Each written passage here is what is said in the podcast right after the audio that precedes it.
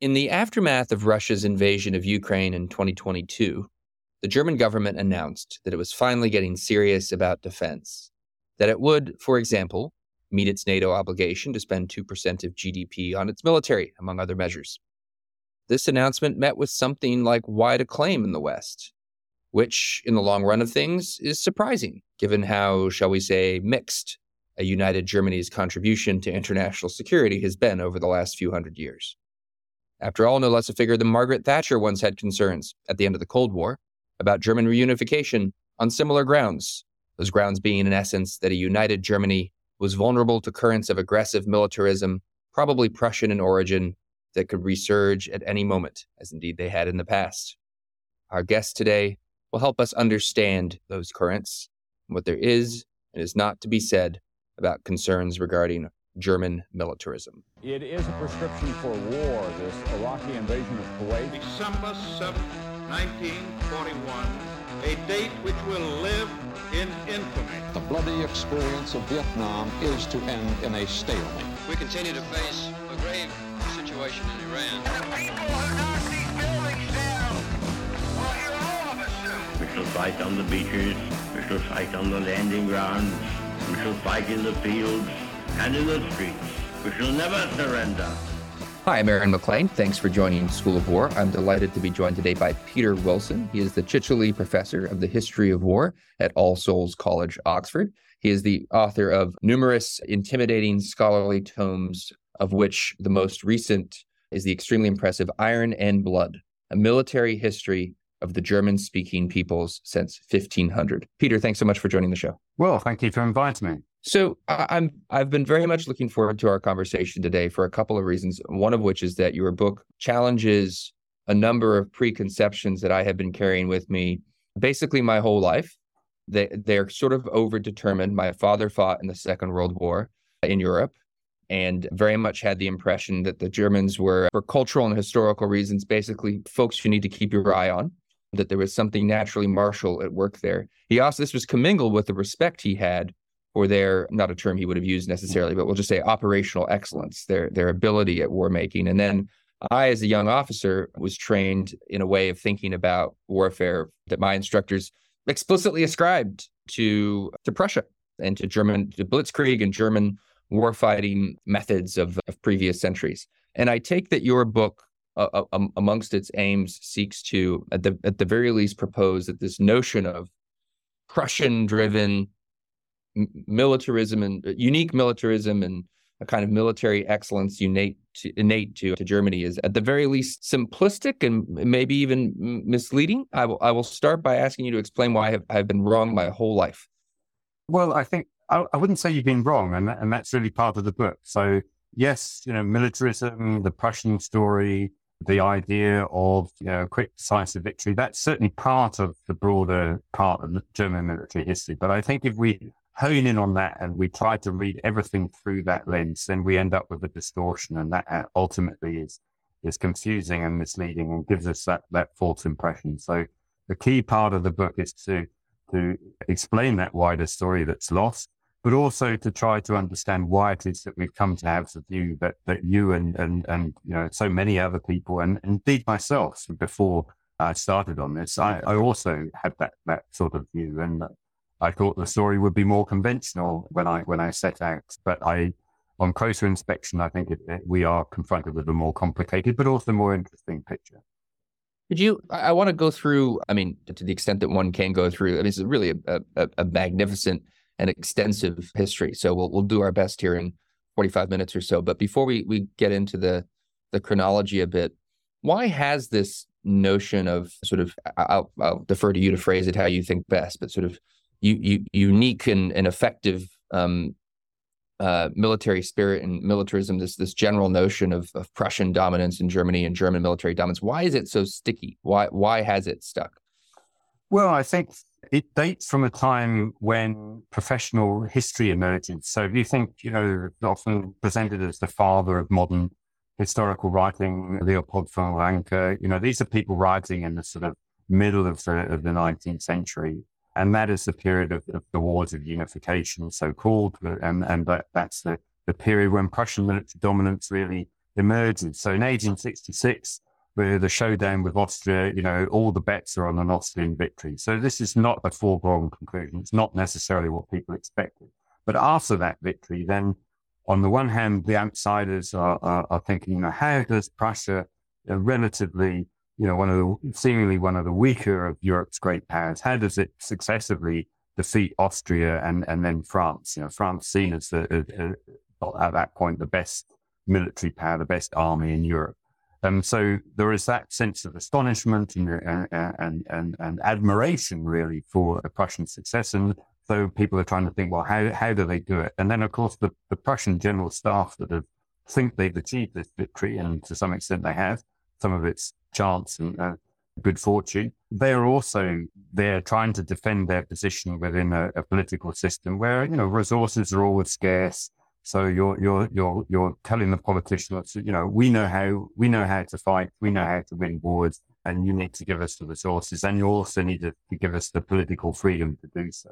So they come to some extent, uh, some of them, not all, they come to believe that they they do have the, the, the keys to a certain type of victory, which they also believe is is necessary because they are aware that they the country doesn't have the resources to fight a, a long and protracted war, and then they will lose. So it, it, it's partly a, a, story of their own success, but also a recognition of, to some extent, of their own limitations. That that type of victory is really the, one they have to go for.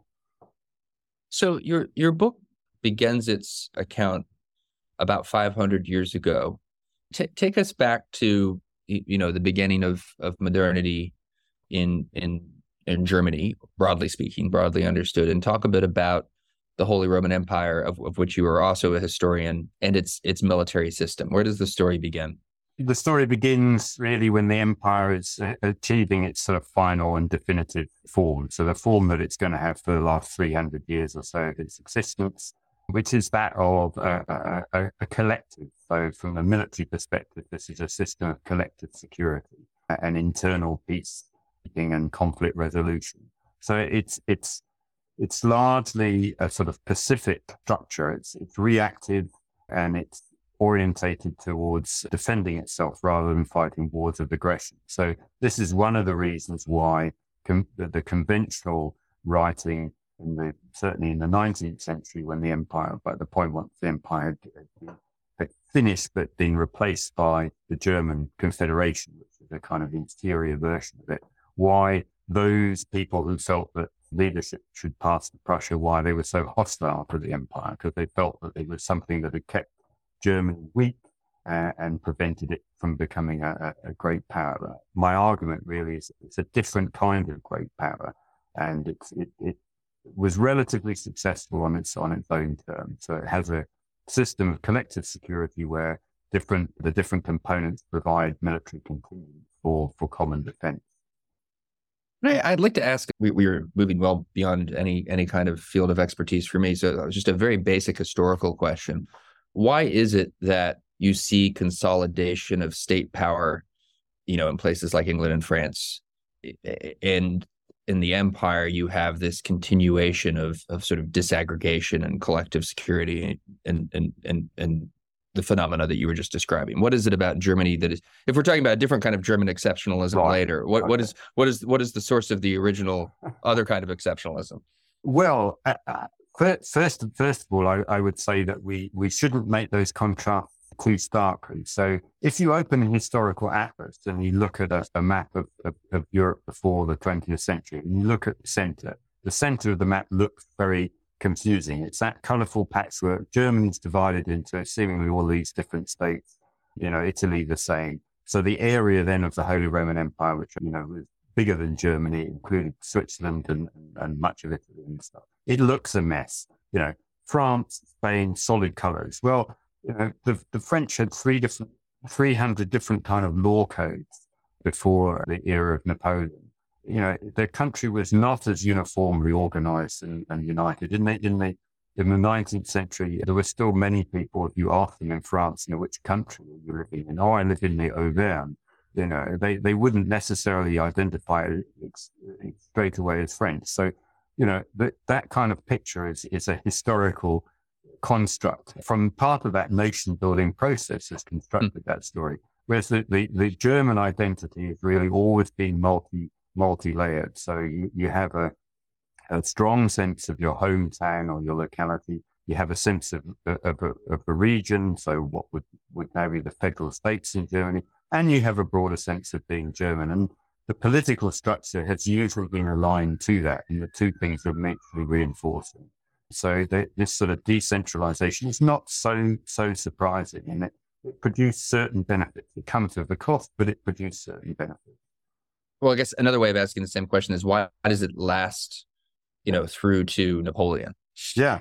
Well, it, it, it lasts really because it does have, it does have a, a measure of success. It's undermined, in fact, as the combination of the internal balance is distorted. On the one hand, Austria, so the, the, the, power that holds the imperial title, has become a great power in its own right because it, by virtue of defeating the Turks and reconquering Hungary and acquiring other parts of Europe beyond the empire. And Prussia is, is the other, the other one that does this. So the actual Prussia was outside the empire, formerly part of the Polish Lithuanian Commonwealth.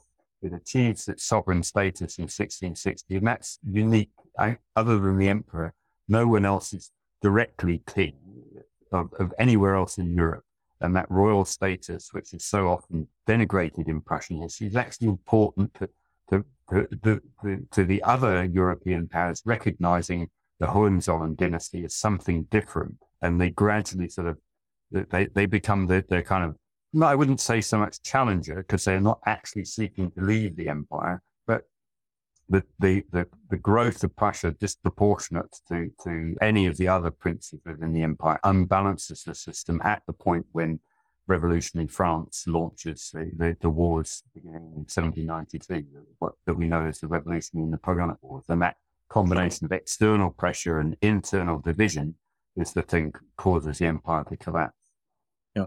Um, Let's talk a bit about the, the 17th century in the in the Thirty Years' War. If this system had advantages, the Thirty Years' War must display some of the some of the disadvantages, just to, to put it mildly. Maybe actually, I you know we've never talked about the Thirty Years' War on the show before. Tell us a little bit about what what it was. You know, just give us a bit of an overview, and then how does it transform the system that we are discussing in, in military practice in the empire? The it's best to understand the war really as a as a civil war, as an imperial civil war. It's a war about the religious and political order within the empire, to which other powers intervene, either because they're supporting the Habsburgs, so like Spain, so they're supporting the, the Austrian Habsburgs who they want to resolve this, so that they can then help them in other wars. So we need to think of, you know, sometimes the Thirty Years' War is seen as a general European conflict, and those that fought it were very clear that, that, that, there were multiple wars going on in Europe at the same time, and they were trying to keep these things separate. So there's external support for the Habsburgs to try to resolve the war, and likewise, those people who want to keep the Habsburgs busy and prevent them, say, from helping the Spanish, are intervening either indirectly with subsidies or directly with, with, with troops. So this is why the, there are these foreign interventions. And that's one of the things that makes the war so prolonged. I mean, the Habsburgs repeatedly win, you know. Bohemian revolt, well, the, the Bohemians have been smashed by November of 1620.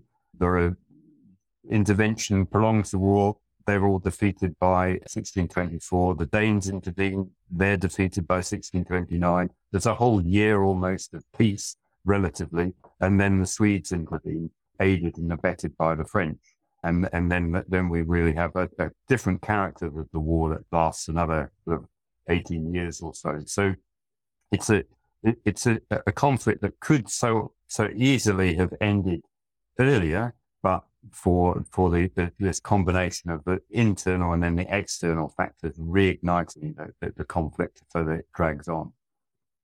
Its conclusion is spoken of. This is the the the, the peace of Westphalia, right? Is is is sort of enshrined certainly in the American, you know, political diplomatic conversation as as as a definitive moment that establishes certain concepts of sovereignty, sort of notions of of what war ought and ought not to be about. Uh, that we might take certain religious questions off the table, right? It's it's sort of it's it's caught up in some ways with are the foundations of the way we think about government today, and the ways in which we think about war today, right? In the in the modern strategic conversation here in the United States, we we often it sort of starts with this this at, at this place. Well, we we Westerners we we think in terms of peace being natural, and then we go to war for certain objectives, and then we negotiate peace. And we have to be careful because when we talk about, for example, the Chinese Communist Party, they think in much more fluid terms, and these are obviously very broad generalizations. And the Western conception, the Western generalization, seems to be to go right back to to Westphalia. It's sort of the source of it. You you um you suggest it's a bit more complicated. So so so tell us a bit about what was what Westphalia, the peace of Westphalia, is understood to be, and, and what it actually was. Well, the, the, uh, it, the Peace of Westphalia is understood exactly as, as, as you said. So the foundation of the, the modern sovereign state, seen as a, a, a national or even a nation state, and the idea that these states then interact as equals rather than having a hierarchical order, and that they all subscribe then to, to a same common system of international law. And that really is, a, is an invention of the 1860s, which is then retrospectively sort of by international lawyers writing in the 1860s, seeking to, to find the origins of what they what the world indeed was becoming by that point, and they and they see it in, in the in the Peace of Westphalia. And it's not me that just me that's saying this. I mean, there's a fantastic book by Derek Croxton, for example, The Last Christian Peace, which underscores the fact that the actual settlement of Westphalia is a settlement of the causes of the war, which is which is why the war was called the Thirty War. It's, they they look back to what caused this, and much of it is a dispute over the possession of ecclesiastical land, for example, right of immigration for religious dissenters and things like this. And those, those are specifically settled. So religion isn't taken out of politics, but what it is, is they, they make a settlement that makes it much harder to polarize along religious lines. So because it's a, it is an intricate compromise to peace. So there are very few outright losers. So most people have gained at least something. And the, the, this intricate settlement sort of suits the intricate constitution of the empire. So it was then much more difficult to sort of say, my religious rights are being suppressed, come and help me, because somebody would, you know, you tried to join all the dots of all the different princes and they'll say, well, actually, you know, I, I don't want to, to antagonize them because they are currently my friend in this other dispute that I've got with my own local neighbor. And so it, it encouraged actually the resolution of, of disputes through legal arbitration rather than recourse to violence. But the big thing that Westphalia does is it actually delegitimized, by and large, recourse to violence and certainly mm. delegitimized that for a certain level of political actors. So it does sort of shift the, the right to, to, to maintain troops becomes more concentrated. The right to take action becomes more concentrated in the, in the elite of the empire that then for the next 150 years are, are, are, the ones who collectively are in charge of that area. Yeah.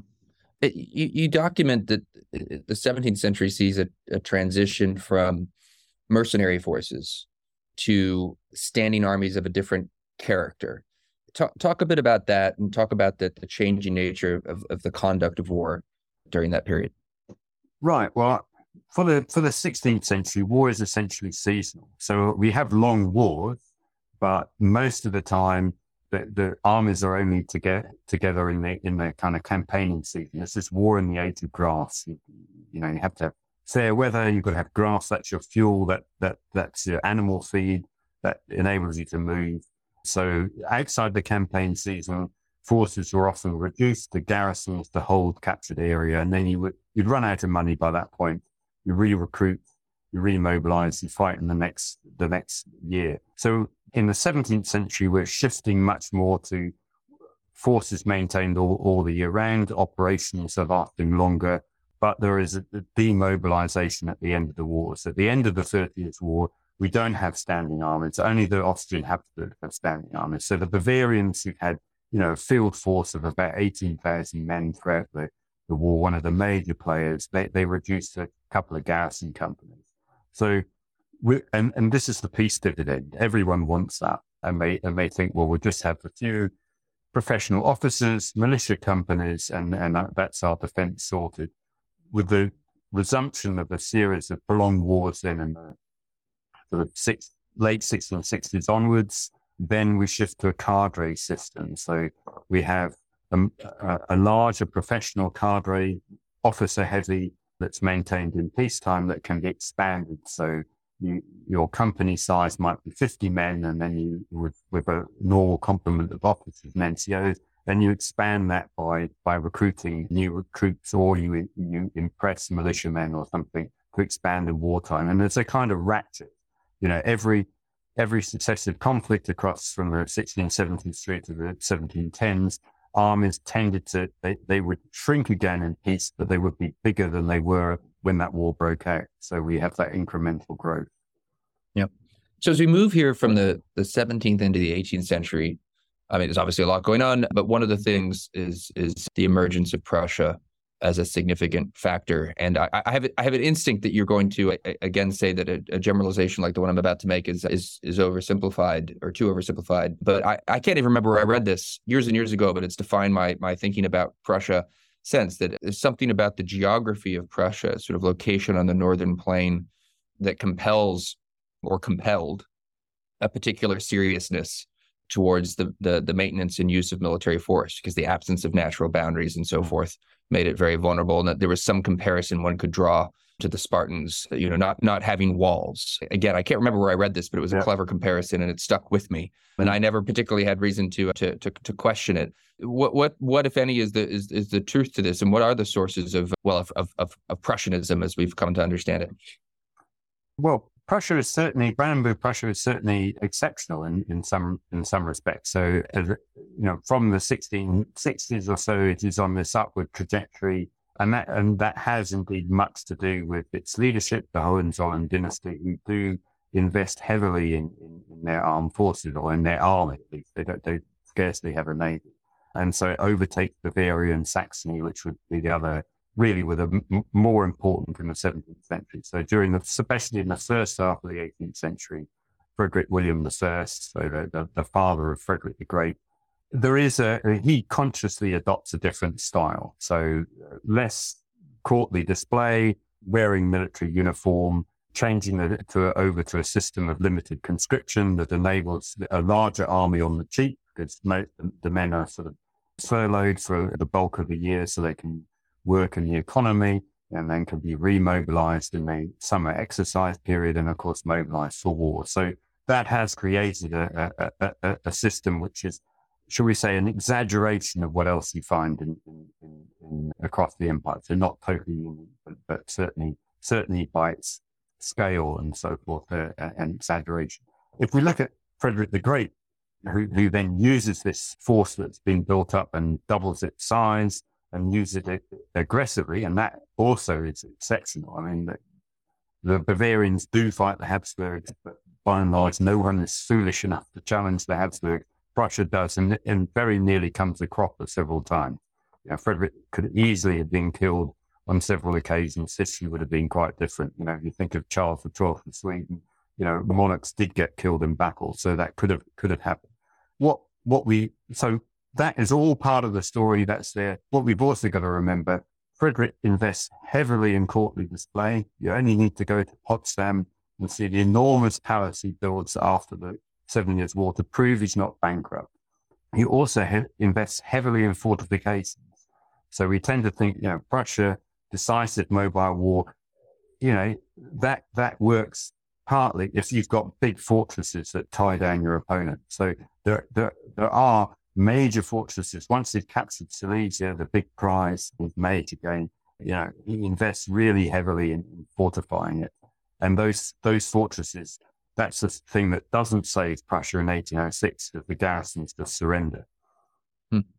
So talk a bit about we, it's come up a few times here, but this this competition sort of within the system that we've described between Hohenzollerns and Habsburgs, Prussia and, and, Austria, and how that how that plays out over the course of the of, of, of the 18th century. It's a bit like this is probably overblown, but just as we're talking, I'm trying to you know conceptualize y- your argument for myself and it it it, it, re- it reminds me a bit of the international system today right where you have these organizations that are invested with legitimacy and you have countries that are you know competing for their various goals sort of within the system but at the same time there are these currents of of hard power right mm-hmm.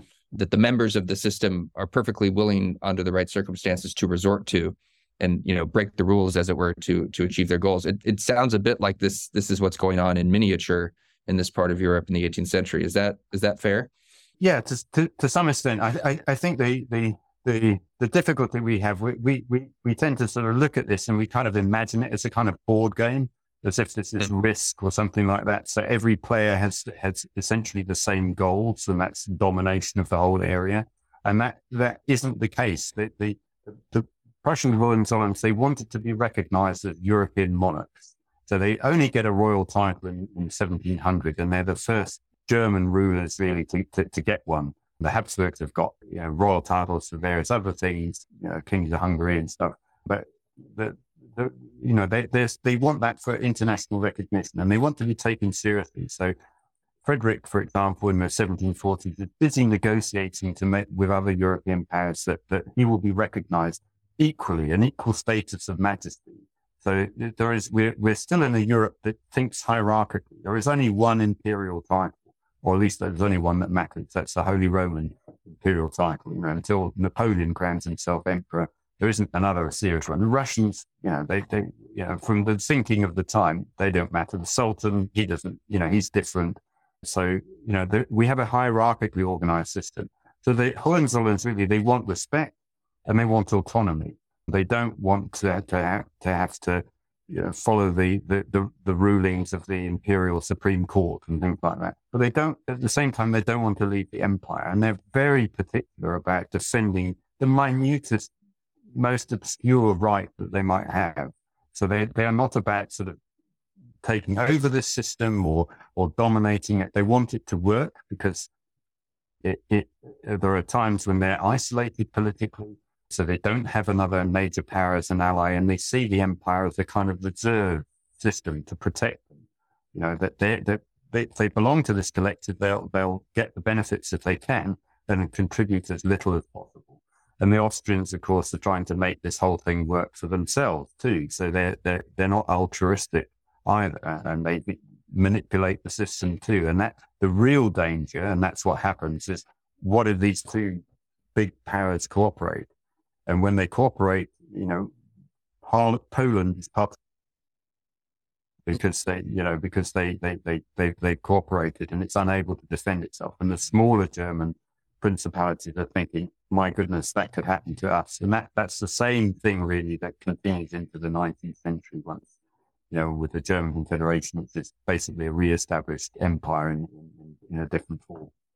So let's, let's talk a bit about the destruction of the empire how does Napoleon exploit these dynamics and achieve victory in, in, in, the broadest sense? And if in fact, as, as you're suggesting, the the weakness of the system has been overblown after its after its defeat, you know, what's what's what's the case? What's the case for its right. strength, given that you know yes. what is 1806, right? It it, yeah. it disappears. Yeah. Well, one, we, we, we have the, the, the, French strengths. So the revolutionary ideology justifies a much deeper reach of the state and, and its control of, of French blood and treasure than, say, the, the previous Bourbon regime. So the French can be much more careless with their manpower. And, and they, so the aggressive tactics of the French, and, you know, it, it's very costly, both in, in battle casualties and also a very high desertion rate as well don't feed your soldiers properly, that's what happens. But they can they can afford such losses, so they can fight very aggressively, and they, their opponents are very slow to sort of respond to that. They're still trying to fight in the manner of the 18th century. With not that 18th century wars weren't bloody, but there is a different level of thinking. So there's that. that, that that's one thing. The other thing is the, the actual weakness of Prussia. So the Prussians are much more interested in, in finishing off the carve up of Poland. And they're confronted in the early 1790s with a, a major insurrection, which threatens their Polish provinces. And they, they're so, they feel so insecure about the Polish provinces that they haven't extended conscription. So they're actually weak. They're short. They're basically bankrupt. And so they can't fight a two front war. So they make peace with the French, 1795. And they sucked the, the whole of northern Germany with them. So Hanover, Hessen-Kassel, Saxony, these were major armed principalities that in the past have contributed a substantial part to imperial defense. So the Austrians are left fighting only with the South Germans against the French. And they become increasingly sort of heavy handed because they're desperate and they're getting defeated. So they're treating these, these South German territories, they are disregarding rights and so on. So the South German medium princes are thinking, what are we going to do here? And then they think, well, maybe we jump ship and, and sign up with the French. So there's, there's a, the South crumbles away as, as Baden and Württemberg and Bavaria and the others throw their lot in with the French. So, and then by 1805, the final, you know, catastrophic defeat. Uh, you know, Napoleon's got the best army you'll ever have, really. Defeats the Austrians and Russians at Austerlitz, and then he can dictate peace. So the Austrians are thinking, you know, he's going to grab literally the, the imperial title and use it to, to legitimate his reorganization of Germany. So we will we will abdicate and dissolve the empire to stop him from doing so. It's it's a fascinating analysis, and it sort of puts me in mind of um of the problem that we all face when we think about the past. That there's this tendency to look at the result of something and think, well, it must have been determined by some internal principle that that made it inevitable, right? Mm-hmm. The empire failed because the empire was always going to fail faced with a threat like that. And a threat like that was always going to defeat yeah. an empire designed in the way that it was. And and your point which in a way, and I, I mean this is a compliment, kind of goes back to Thucydides, right? Is um, there's just a lot of contingency at work here. Mm. If the breaks go the other way, it's possible, maybe not likely, but it's possible to imagine the result going the other way. But it but it doesn't. They don't, and it doesn't.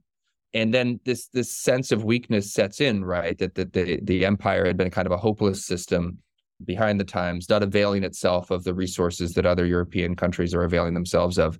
How does that belief play out? What are the what are the consequences of that analysis in the 19th century, and how does it affect German military history and German military organization in the 19th century? Yes, that that that that's right. I mean, the, the, the there is a growing belief amongst at least certain parts of the German public that, that, that the empire is, has, has been a failure, and that that takes a while to to to, to build up. Part of it this is confessional, so the the empire is increased, the, the, imperial legacy is increasingly associated with the Habsburgs who are, who are Catholic. So the 19th century politics and certainly 19th century nationalism swings, becomes much more Protestant. And that is part of the problem of sort of the greater versus the, the small Germany solution to this, the question of unification, which is sort of hothouse really in, in, in ideological terms. Most, most Germans are not bothered about that so much. They just want more mundane problems about employment or the price of grain and stuff to be resolved. So, so there, there, there, there's that sort of issue. The looking looking back, the, they actually what the Confederation does is it adopts a, a, military system that isn't dissimilar to the Empire. Again, it's a contingent system with with common command and a, a collective decision to be taken by the, the, the federal diet in place of the old imperial diet. And that, that system is, is, is partly put in place and it does actually mobilize. Most of the German small states fight on the Austrian side against Prussia in 1866. It's not just Austria against Prussia. There are also the Bavarians and stuff and the Hanoverians actually defeat the small Prussian army. But it's, it is partly hollowed out by the fact that it's clear by, certainly by the sort of early 1860s that the, Prussia is so is so predominant that many of these smaller states thinking it's actually quite expensive to maintain our you know our confederal contingent. Let's just pay the Prussians, let the Prussians go, and and so they they surrender some of their military sovereignty, and that that becomes a rush after 1866. And a lot of them are annexed as well. The small ones that pick the wrong side. Nassau and, and, and, and Hanover and stuff are annexed by the by the Prussia, which Prussia becomes much bigger as a result. So there's um again I just I keep bringing my my conventional preconceptions to the table and allow you to to to to chip away at them. Bismarck launches a series of three lightning wars that that aid in the unification of the country, the establishment of empire. This sets in place a pattern that ultimately less talented men cannot maintain, leading to not one but two civilizational disasters in 1914 and 1939. That's certainly what I've thought. What what should we add to this picture or subtract from this from this picture? Well, that that's looking at it like that will obviously say, you know, both both world wars are, are, are Germany's fault, which is a, you know, it's a, it's a, an easy view to take if you're not a German. So the, the, the I, I would hesitate about trying to sort of pin all the blame solely on the Germans, but certainly the, the, the if we look at what the Germans are doing, what the German High Command is doing, I mean, they are they are preparing for what they think will be a, a, a short and victorious war because of the experience they had in 1870, 71. So if you think 1870, the, the what's usually called the Franco-Prussian or Franco-German War, you know, within a few months, that the, the, the Germans have won a decisive victory, captured Napoleon III, the bulk of the French regular army. You know, that's job done. The French should surrender and make peace, and they don't. And there's a protracted struggle that runs into into the early part of the, the following year when they are fight, fighting to some extent um, guerrillas, and it creates a, a, kind of anxiety. You know, they, they we we will be robbed of our of our victory. So it, it, it if we un- try to understand the kind of military thinking in the last sort of 30, 40 years before the First World War, it, it's this, this, you know, there's an imperative to achieve a, a, swift and decisive victory to prevent this unraveling and also to prevent far superior resources being brought to bear. You know, that, that's this sort of sense of encirclement. Yes, it's partly geographic, but it's also more mental, you know, that, that, that our opponents will be more numerous so that's one of the reasons why they support the Austrians because they're, they're reluctant to, to lose their, their main ally in, in 1914.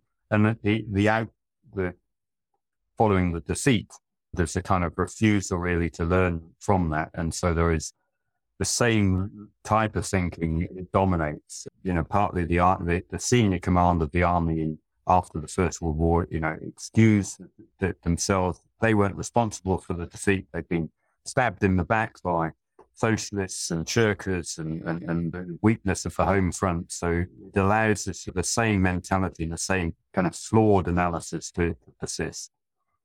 Why does the German assault into France fail to achieve its objectives in 1914 but succeed in 1940? Right.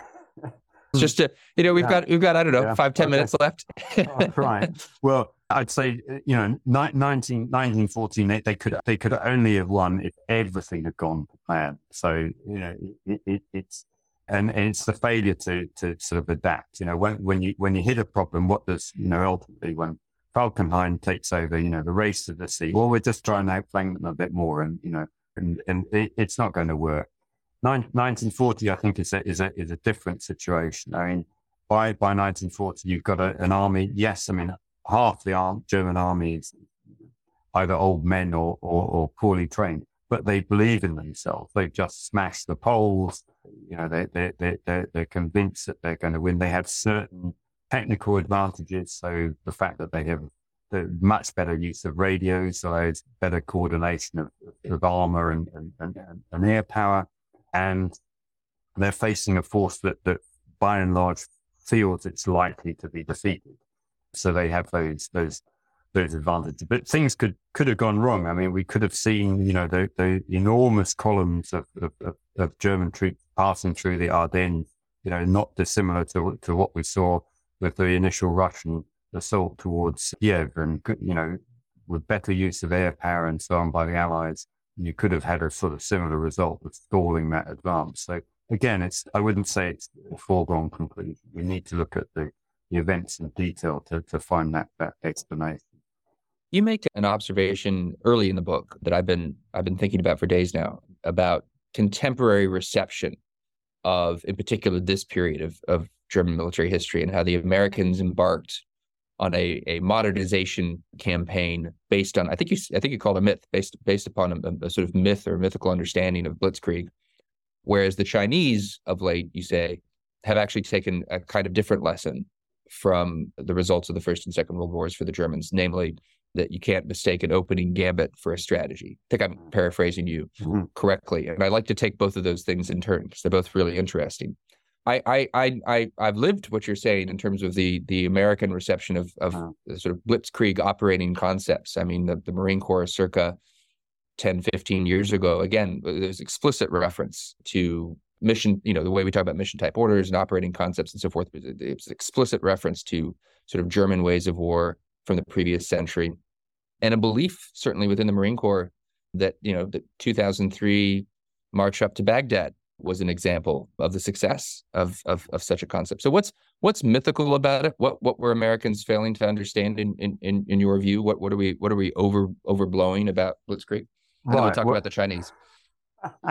well, you know, I'd I'd I'd, I'd hesitate to pass judgment on on on um, American policy and, oh, no. and those campaigns. Yeah. But you know, if we if we stick with it with, with, with the Germans, I think I think the the basic problem is that the, the, the, the you know, we tend to we tend to think that the, the, the, German military was trying to escape political control and act on its own. It wasn't. They they had a very professional view of what their job was. Their job was to win a victory, and then you hand over to the politicians who then decide what to do. And they only got frustrated with politicians if they if they if the if they themselves encountered a problem and were not getting that victory, and then felt they were not being supported enough.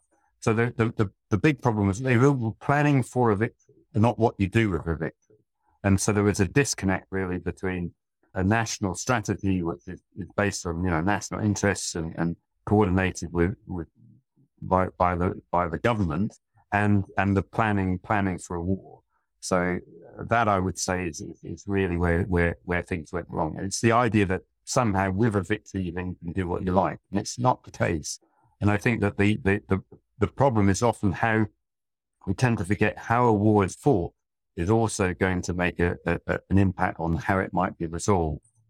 And that's certainly the case with the, with the Thirty Years' War. I mean, I think one of the reasons why the Peace of Westphalia was actually a relatively good settlement, at least for the bulk of the belligerents, is that they were pretty much all invited to the table.